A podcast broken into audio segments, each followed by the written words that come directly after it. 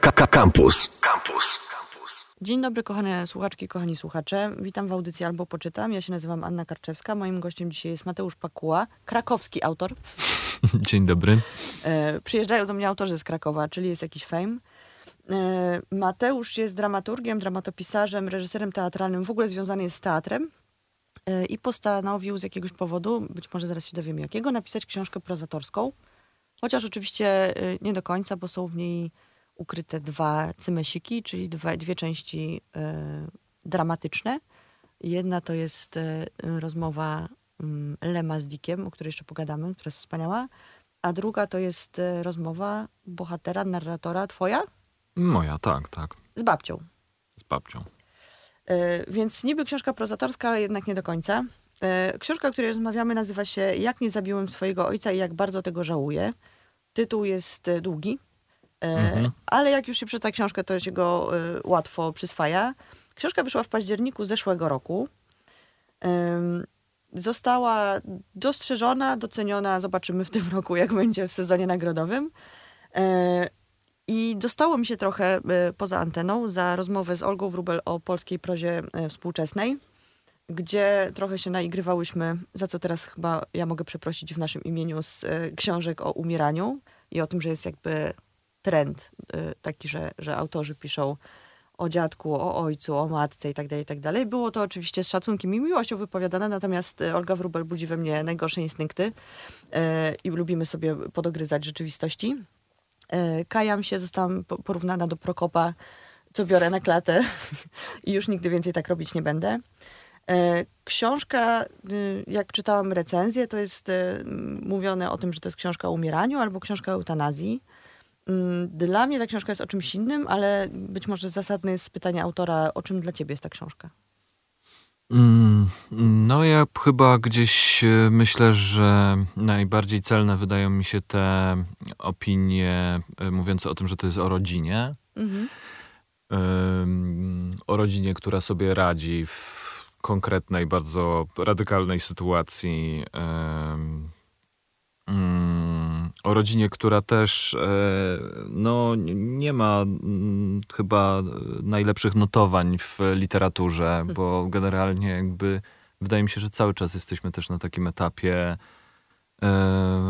takiego dekonstruowania tej, tej, tej mm, wspólnoty Mhm. e, tego podmiotu zbiorowego jako czegoś bardzo toksycznego, e, czegoś, co jest źródłem po prostu wyłącznie traum i potem e, powodów do wizyt u psychoterapeutów i tak dalej, i tak dalej.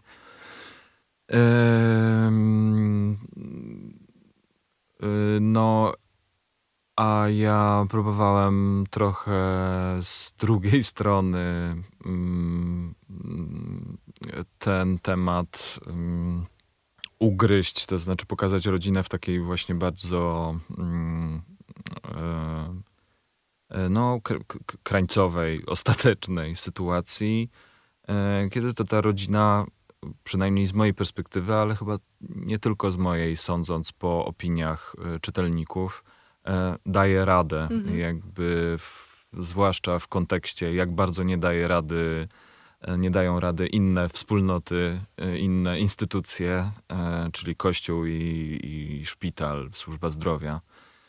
E, To w kontekście, jak one zawalają sprawę, no to rodzina naprawdę mm, w jakiejś takiej uważności członków poszczególnych e, tej rodziny, uważności na siebie, e, wydaje mi się, że jakoś, e, jakoś sobie e, no, wspaniale radzi. Radzi sobie wspaniale, ale jest y, jedna z moich ulubionych postaci, y, babcia, która jest, y, hmm, jak to ładnie powiedzieć, trudną osobą, delikatnie rzecz mówiąc. Czy to była babcia Natala? Babcia czy- Natala, tak. mhm. Babcia Natala. e, są dwie babcie tu są bohaterkami. em, babcia, o której wspomniałaś wcześniej, której jest poświęcony cały rozdział Matka mojego ojca, e, babcia, której umiera dziecko. E, Jest jej poświęcony taki, no w sumie y, tak, no cały rozdział, który dotyczy jej, jej dzieciństwa wojennego.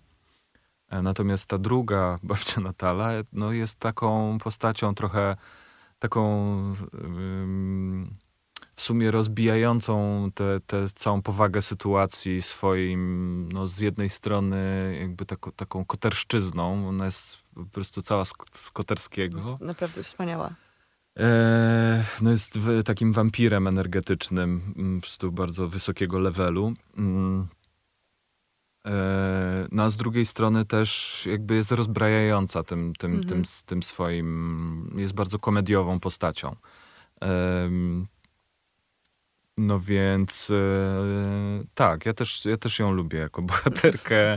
Jako bohaterkę literacką ją Mhm. bardzo znaczy, lubię. Myślę, że ja, ja czytając to, y, mogę oczywiście o tym mówić, gdyż moje babcie szczęśliwie już nie żyją i nie mogą się na mnie obrazić. Y, gdzieś tam oczywiście mm, nie były jakby aż tak y, otwarte w swojej niechęci do świata, bo Mhm. babcia Natala się nie hamuje, one się czasami hamowały. Natomiast jak czytałam e, twoją książkę, to e, chichotałam pod nosem, po prostu widziałam te sytuacje, które u nas się zdarzały. E, I to jest taki piękny kontrapunkt w tej twojej książce, bo to jest taki, taka rodzina, która się kocha, wspiera, Mhm. pomaga sobie i tak dalej, i tak dalej. Jest ta jedna babcia, która po prostu swoim jestestwem zaburza tą, ten słodki obrazek. Ale nie możemy o niej za dużo rozmawiać, bo muszę ci powiedzieć, co ja wymyśliłam w kontekście tej książki. E, szczególnie teraz, w, e, przy tym, co się dzieje, e, przy tym, że trwa wojna po prostu za naszą wschodnią granicą, pomyślałam sobie, że ta książka jest bardzo aktualna, bo w dużej mierze to jest książka o bezradności Mhm. i o tym, jak radzimy albo nie radzimy sobie z sytuacjami, na które absolutnie nie mamy żadnego wpływu. Tak. I śmierć bliskiej osoby, czy choroba bliskiej osoby jest jedną z tych, z tych sytuacji. Wojna, terroryzm, nie wiem, pandemia, chociaż już nikt o niej nie pamięta, e, to też jest jakaś odmiana takiego kryzysu, na który człowiek tak naprawdę nie ma żadnego wpływu i jakoś sobie musi z nim poradzić. E, Mam cytat do przeczytania. W ogóle chciałam przeczytać dużo cytatów, ale nie możemy przeklinać w radio, więc, e, więc musicie przeczytać sobie sami. Natomiast tu jest taki fragment, który myślę pasuje do tej tezy. Pisze, żeby nie zwariować, pisze narrator. Część rodziny znajduje oparcie w modlitwie, w wierze. Zawierza Bogu. E, Ja nie zawierzam, uważam, że religia to bzdura, a cierpienie i ból to skandal. Tego powinno nie być, ale modlitwą się tego człowiek ze swojego otoczenia nie pozbędzie. Za ateistę uważam się od kilku lat. Choroba taty jeszcze mnie w mojej niewierze utwierdziła. I jasne, może się tak trafić, że kiedy przyjdzie także po mnie zegarmistrz światła purpurowy, e, dziękuję, od dwóch dni to śpiewam przez ciebie, e, przeklnę się tak, przelęknę się tak bardzo, że zapragnę wierzyć, uwierzę na nowo, załkam, pomodlę się i będę błagał o wybaczenie i zbawienie. E, I zastanawiałam się w kontekście tego, co się dzieje teraz na świecie, że ludzie mają jakby dwie ścieżki e, ucieczki. Być może jest jeszcze trzecia, o czym zaraz porozmawiamy.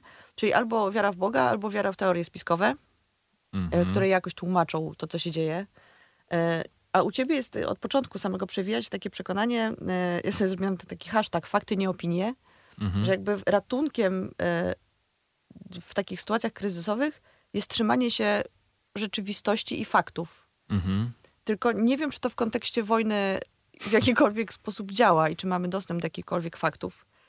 E, Czy ty się w ogóle zastanawiał, bo jakby piszesz, m, ta twoja osobista tragedia wydarza się w czasie pandemicznym. Wtedy Mhm. się wydawało, że to jest najgorsze, co może nas spotkać. Mhm. Na szczęście rzeczywistość ma dla nas jeszcze w zanadrzu wiele e, atrakcji. Okazało się, że teraz jest jeszcze wojna. Czy jesteś w stanie w tym swoim aparacie osoby głęboko niewierzącej znaleźć jakieś pocieszenie i wytłumaczenie w tej sytuacji, która jest teraz? E, nie.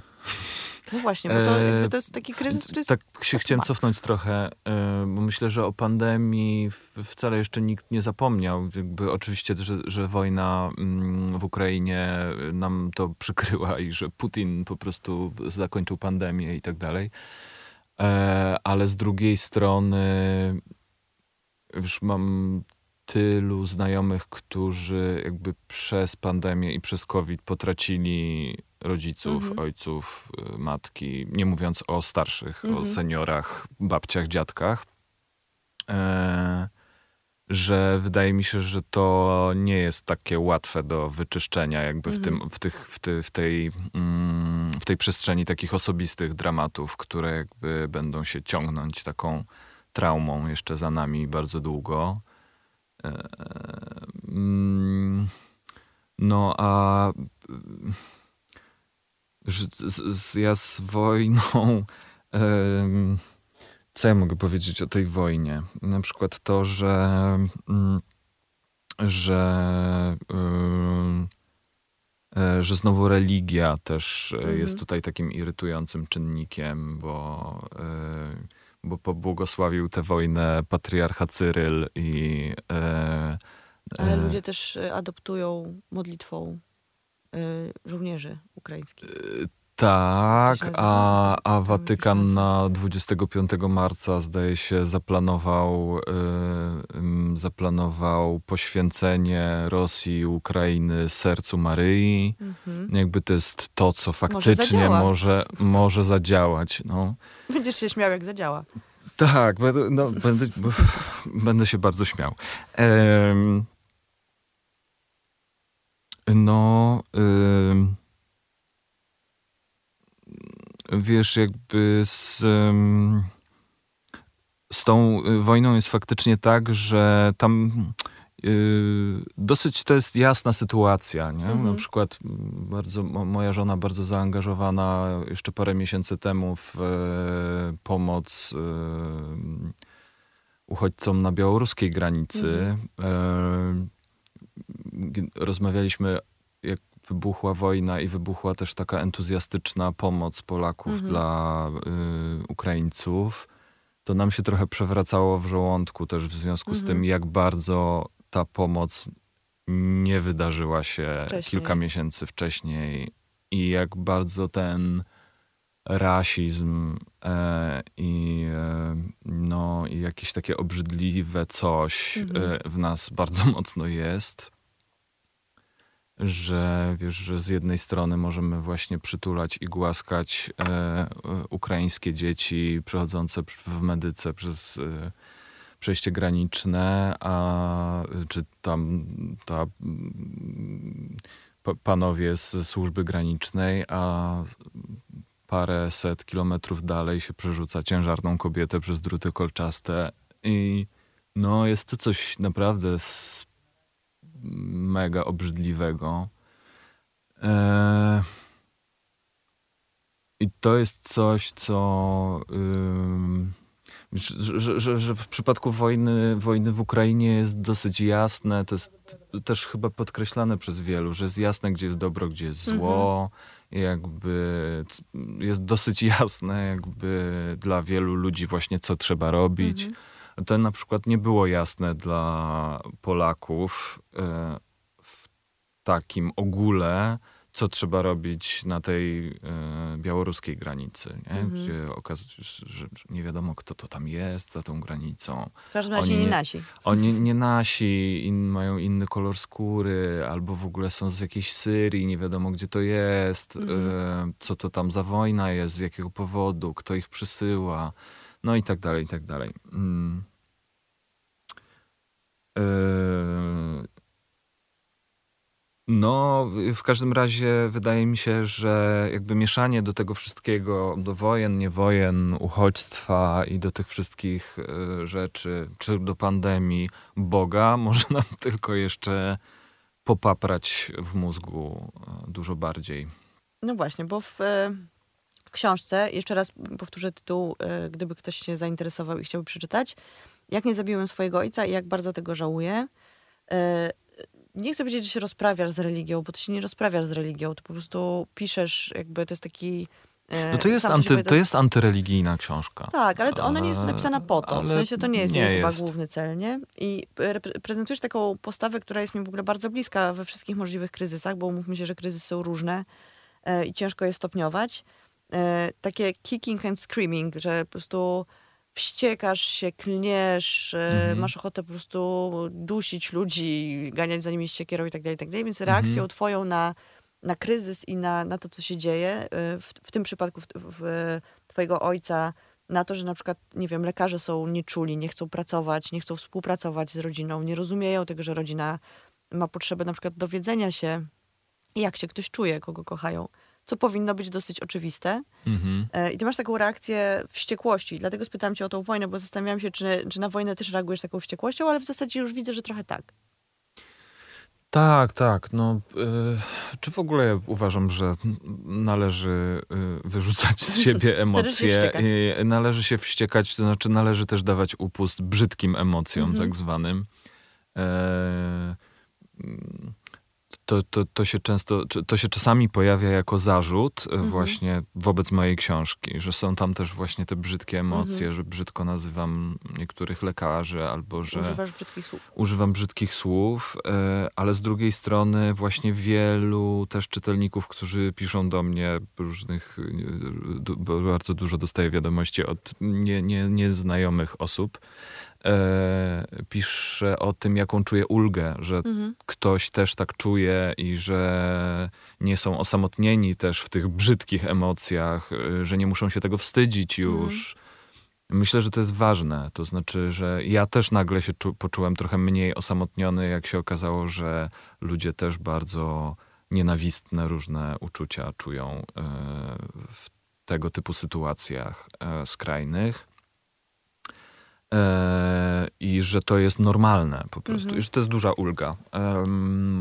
Duża ulga jest też to wywalić z siebie, na przykład na papierze, bo Proszę potem. muszę ci przerwać. Szanowne słuchaczki szanowni słuchacze, y, nie wszyscy muszą od razu pisać książki.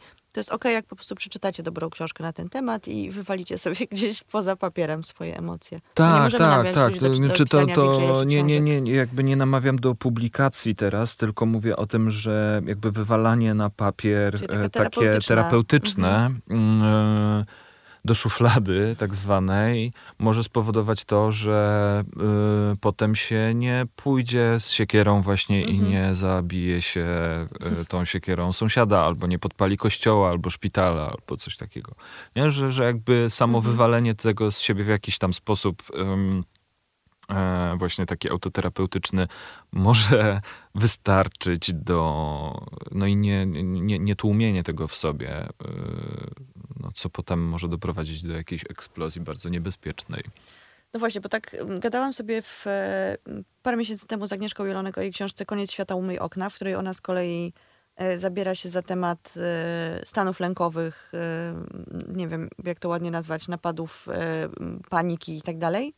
I ona napisała tę książkę m, też trochę w, takiej, w takim celu autoterapeutycznym i okazało się właśnie, że bardzo dużo osób zaczęło do niej pisać, że oni też tak mają i nie wiedzieli, co to jest na przykład, albo że, nie wiem, ich przyjaciele, znajomi, rodzina mają takie stany i oni w ogóle sobie nie zdawali sprawy z tego, że to jest e, jakaś jednostka chorobowa, e, którą należałoby się zająć po prostu. Mhm. Czyli literatura może być też edukacyjna. E, i, Więc tak, więc Mhm. mamy plusik do, na rzecz pamiętniczków neurotyczki i pisania Mhm. o swoich przeżyciach, że jednak mimo wszystko dajemy ludziom sygnał, że, że nie są osamotnieni w swoich e, n- No, tak, ja tak myślę, że to jest też życiowych. po to, że no, na przykład taka e, wspaniała książka Doroty Kota pod tytułem Cukry też Mhm. może uzmysłowić e, niektórym osobom, że na przykład e, są w spektrum autyzmu Mhm. i mogą pójść się zdiagnozować i będzie im się żyło trochę lepiej, bo... Albo na przykład, że ktoś nie jest dla nich niemiły, tylko po prostu nie bardzo wie o Albo co że mają tak, właśnie, że mają wokół, wokół w, w, Mhm. w swoim środowisku kogoś takiego, kogo nie rozumieją i nagle go zrozumieją.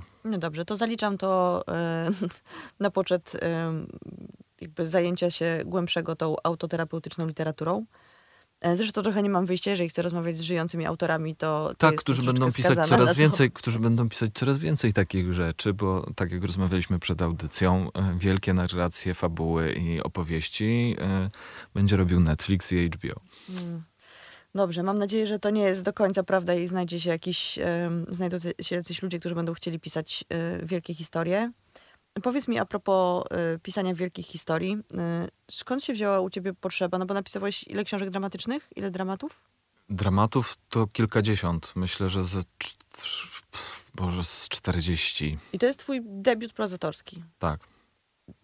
Czemu, już jakby wyjmując tego Mhm. Lema i Dicka i ten, tą e, rozmowę z babcią, czemu wybrałeś prozę do opisania tej sytuacji? Czy, czy No jakiś dramat ci się nie, nie wpasowywał w to? Jak to Mm, było? Z bardzo prostego powodu, bo wydawało mi się, kiedy już postanowiłem napisać mm, e, tę książkę, że em, ta historia wymaga zupełnie innego odbioru, takiego bardzo intymnego, Mhm. mm, e, zupełnie innego odbioru niż odbiór, który się ma jako widz teatralny. Mhm. Ponieważ dramatów nikt nie czyta, tylko y, raczej idzie się je oglądać już w realizacjach teatralnych.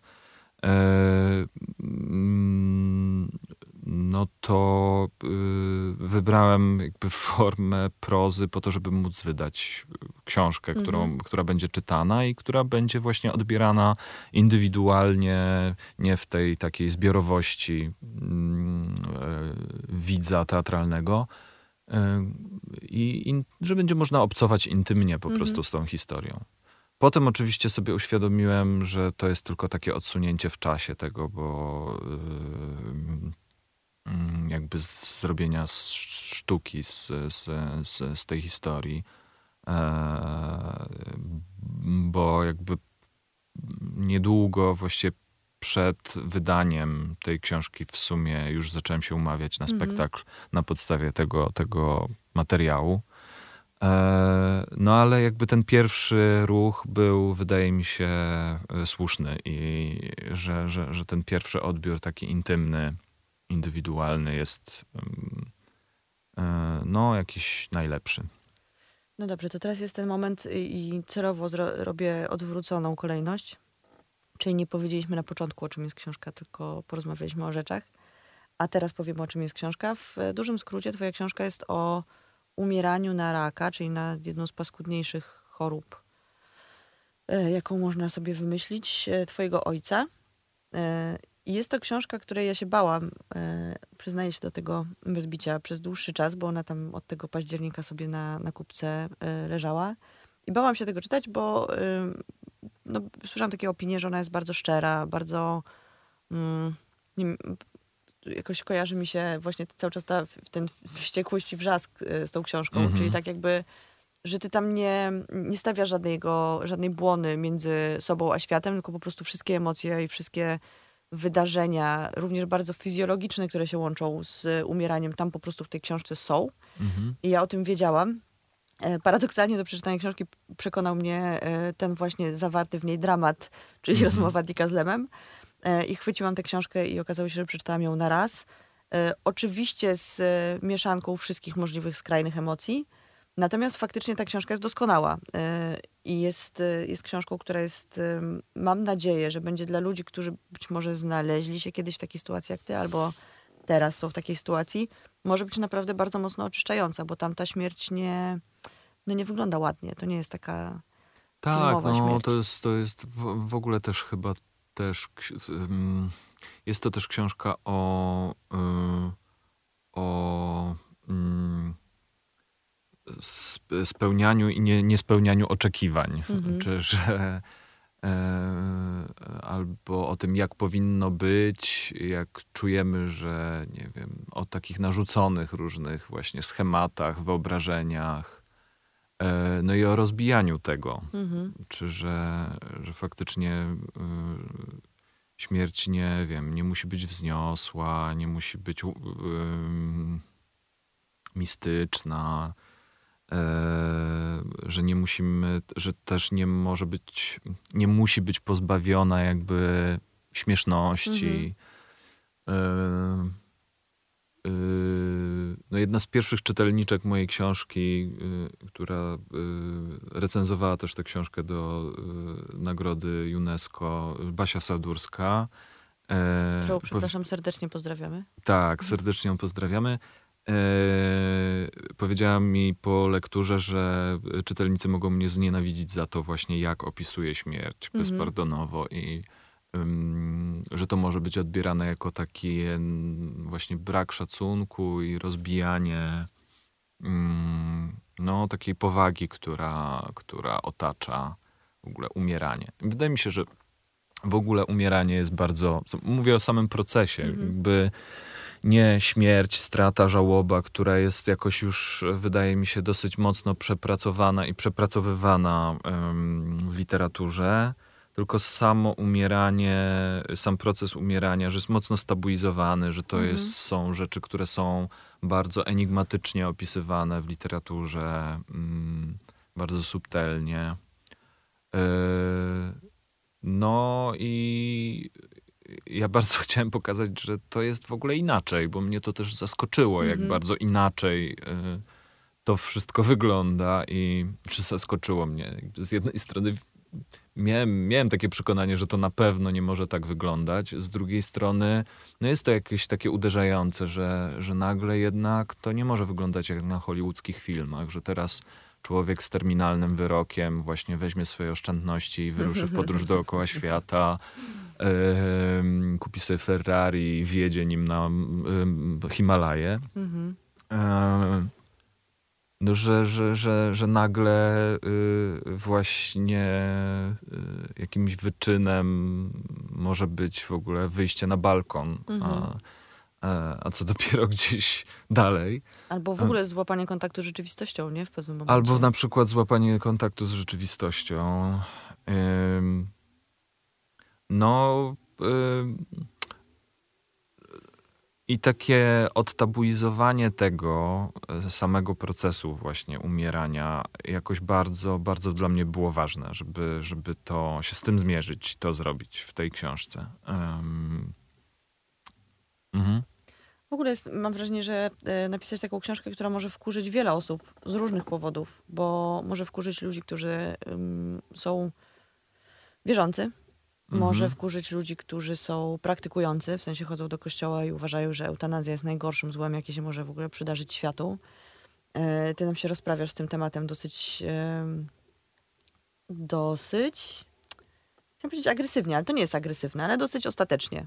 Po prostu No, stwierdzasz, że to jest radykalnie, głupota, tak. żeby dać człowiekowi umierać Ale, w mękach. ale, ale właśnie to ja, ja bym się tu zatrzymał, bo wydaje mi się, że też ty, ty- ty, powiedziałaś to przed audycją, że w sumie to nie jest książka eutanazji, bo Mhm. to jest książka w ogóle jakby o tych, o tych prawach człowieka, które no, powinniśmy, po, po, powinny jakby być dla nas otwarte, a które nie są e, właśnie w związku z religią. Mhm. No i chyba dlatego też tak mocno się rozprawiam z kościołem, akurat z kościołem katolickim w Polsce, no bo to ta, ta instytucja tutaj jest tą główną religijną instytucją, ale jakby chyba z religią w ogóle i z prawami religijnymi, które się nam mieszają w, z, z tymi prawami cywilnymi, powiedzmy, z, z prawami człowieka po prostu. No i jakoś bardzo mocno mnie to uderzyło, mm, e, kiedy skończyłem pisać tę książkę, mm, czyli ponad rok temu. E, Mieliśmy w Polsce już poza pandemią inny bardzo mocny temat, to znaczy strajk kobiet. Mhm. Kolejny. E. I też bardzo mocno jakby biorący na warsztat w ogóle wykrzykiwanie Mhm. e, takie bezpardonowe no, swoich emocji i opinii radykalnych na, czy radykalnych, bardzo słusznych na temat e, aborcji. E, I ja sobie nagle uświadomiłem też, że, że to, w, znaczy nagle uświadomiłem sobie to tak procesowo, ale, ale bardzo mocno mnie to uderzyło e, mm, właśnie przy chorobie mojego ojca, że temat eutanazji, temat aborcji, temat praw osób LGBT e, i temat też in vitro w, Mhm. w Polsce bardzo e, też kontrowersyjny. E, To jest tak, taki, taki, mm, taki wachlarz tematów bardzo silnie właśnie związanych z pewnym światopoglądem. Mhm. I e, takie, które budzą takie skrajne emocje. E, Tak, no ale właśnie dlatego budzą, no Mhm. bo e, żyjemy w państwie wyznaniowym, w którym jakby w, bardzo mocno na politykę e, ma bardzo mocny wpływ e, Kościół katolicki i te, ten światopogląd religijny, w związku z czym te prawa człowieka jakby nie są mm, czyste, nie są Mhm. laickie, nie? są jakby bardzo mocno pod wpływem e, te, tych chrześcijańskich wartości, czasem absurdalnie rozumianych też. Mhm. Em, e, I myślę, że w ogóle nie tylko Polska ma z tym problem, bo nawet ba- bardziej laickie kraje, no nawet takie Czechy, które Mhm. są zdecydowanie bardziej laickim krajem niż Polska, mają duży problem z eutanazją, bo też żyją w tym kręgu takiej bardzo chrystian- schrystianizowanej Europy. I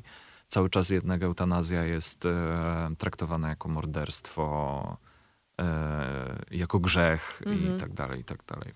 Ale trzeba ci przyznać, że w, w twojej książce pojawia się część twojej rodziny, która y, uważa eutanazję za absolutne zło. Jest y, częścią rodziny wierzącą, Tak. praktykującą. Y, Czy wiesz, w ogóle im, mój ojciec też był wierzący, Mhm. a jakby nie miał y, w pewnym momencie y, e, problemu jakby z tym, żeby to sobie w swoim Mhm. jakby mm, światopoglądzie e, połączyć, uzasadnić i tak dalej. To jest chyba kwestia jakiegoś takiego stopnia fundamentalizmu. Mhm. E, I myślę, że akurat koniec końców e, żaden członek mojej rodziny nie był przeciwko eutanazji. Mhm. To znaczy, że nawet najbardziej wierzący, czyli moja siostra i rodzina mojej siostry, myślę, że w związku z tym doświadczeniem e, cierpienia mojego ojca, e,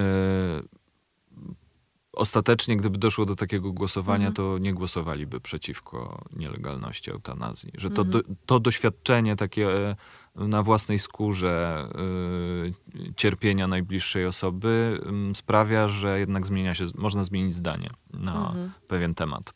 Czego oczywiście ży, życzylibyśmy społeczeństwu, żeby nie musiało tego doświadczać, tylko żeby no poważnie się wsłuchało w siebie i przyjęło jakieś argumenty Ale to, to, po, po, to jest, po to jest między innymi ta książka też, bo ja mm, jakby nie miałem ochoty jej pisać, dopóki jakby w, e, dopóki mój ojciec mnie nie poprosił o eutanazję. Mhm. E, Nie miałem ochoty wywalać intymnych e, bebechów Mhm. rodzinnych i swoich e, z kilku miesięcy opieki nad moim ojcem, ale ten, ten, ta prośba spowodowała, że jakby to prywatne stało się społeczne. Mhm. Jakby pomyślałem, że całe to prywatne wywalam po to, żeby ludzie mogli razem ze mną przejść przez, e, przejść przez to wszystko. Mhm. I jakby jak przejdą ze mną przez wszystkie, ze, z wszystkimi szczegółami, to wtedy możemy właśnie zrobić referendum. Mhm. I proszę Albo bardzo. przynajmniej zacząć rozmawiać na ten temat w sposób Tak. Otwarty y, i pozbawiony emocji. No i tu jest też ten temat, że w e, wielu opiniach się pojawia takie, takie przekonanie, że no i co z tego i tak taka się właśnie dyskusja nie rozpocznie. E, A ja mam wrażenie, że to się jakby dzieje oddolnie. To Mhm. znaczy, że, że, to, że to jak to działa na przykład na jak się spotykam z opiniami młodych lekarzy, Mhm. studentów medycyny, młodych prawników, to, że to po prostu, że ta zmiana się zaczyna dziać Mhm. i jakby bardzo jestem szczęśliwy, że to, e, że dostaję też takie głosy, które potwierdzają, że, że, to, że to może się oddolnie jakby wydarzyć, tylko oczywiście na to potrzeba czasu, w sensie, że już tak jak wierzę w to, że nie wiem, zeszłoroczne strajki kobiet to jest coś takiego, co naprawdę spowodowało społeczną zmianę, tylko musimy chwilę poczekać na efekty No właśnie, tego. ludzie są bardzo niecierpliwi. Tak. I takie mówią, że coś się nie wydarzy jest absolutnie bez sensu, bo zazwyczaj coś, co jest, e, ma się nie wydarzyć i tak się wydarza. Tak, no mówię, że zmiana, zmiana, która zaszła na przykład pod wpływem strajków kobiet w, w tym najmłodszym pokoleniu, myślę, że jest tak ogromna i tak znacząca, że to, to, to tak nie zniknie w związku z tym, że... mm, To jest taka bomba z opóźnionym zapłonem. Tak, Mam nadzieję, tak. Jestem, jestem, kciuki. jestem, jestem co do tego przekonany. No dobrze, to teraz e, muszę ci zadać to pytanie, bo, bo nie wiem i jestem ciekawa. Skąd się w tej książce e, o umieraniu twojego ojca e, i o doświadczeniu kryzysu, odchodzenia, rodziny i tak dalej wziął Stanisław Lem i Filip Kadik? E, Jak to się stało, że oni się tam dostali? No, z, jakby z kilku powodów. Pierwszy jest zupełnie taki prozaiczny, dramatyczno-prozaiczny. E, prozaiczny jest, bo e, po prostu w, e, zanim zacząłem się opiekować moim ojcem w 2020 roku, e, w czasie pierwszego lockdownu pisałem Mhm. tę sztukę e, dla Teatru Łaźnianowa. Mówiłem się e, jeszcze przed pandemią na taki spektakl e, autorski mm, ze swoim tekstem. E, No i pisałem ten tekst, jakby wiedząc już, że e, no, mój ojciec był od kilku miesięcy chory, wiedząc już, że sprawa jest poważna i więc ten tekst też jest bardzo naznaczony mm, takimi emocjami związanymi z, z jego chorobą śmiertelną. E, no i w pewnym momencie e, mm, odniosłem takie wrażenie, jak już postanowiłem napisać tę książkę, że to jest właściwie, mm, jak zacząłem się cofać e, też w czasie, mhm.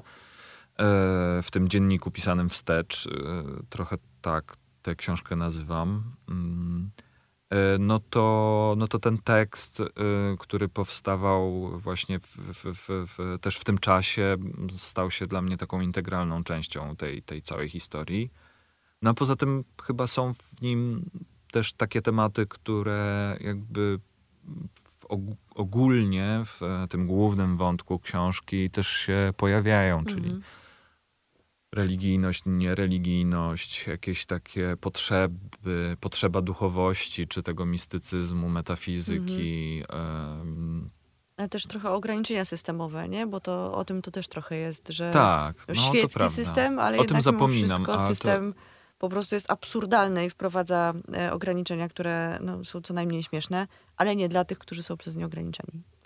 Tak. E, jeszcze miałam taką refleksję jedną, jak, jak sobie przeczytałam twoją książkę i tak sobie ją przepróbowałam. Znaczy zastanawiałam się, dlaczego dla mnie jest taka mm, osobista i aktualna.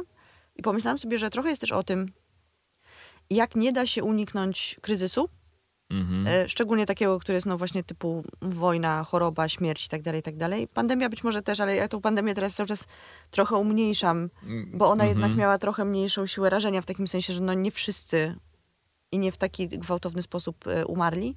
Nie była to dżuma.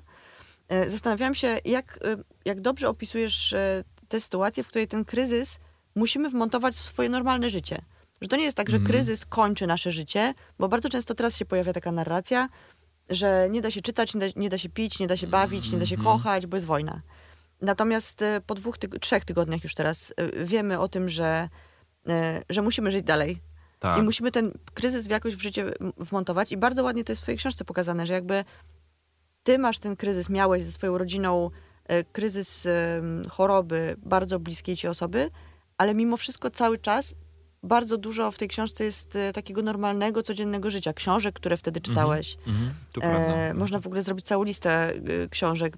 Nawet się zmartwiłam, że jej z tyłu nie ma w, w takim charakterze po prostu ściągi. Po, powinniśmy zrobić w kolejnym wydaniu. Tak, tak. zdecydowanie. Mm -hmm. Lista książek, które e, czytał Mateusz Pakuła w trakcie pisania swojego dziennika wstecz. Mm -hmm. W trakcie... Tak, w trakcie choroby ojca chyba. W trakcie choroby mm. ojca ale też o tym, co jedliście, mhm. e, co było w telewizji, jak ktoś był ubrany, jakie piosenki były puszczone na pogrzebie, mhm.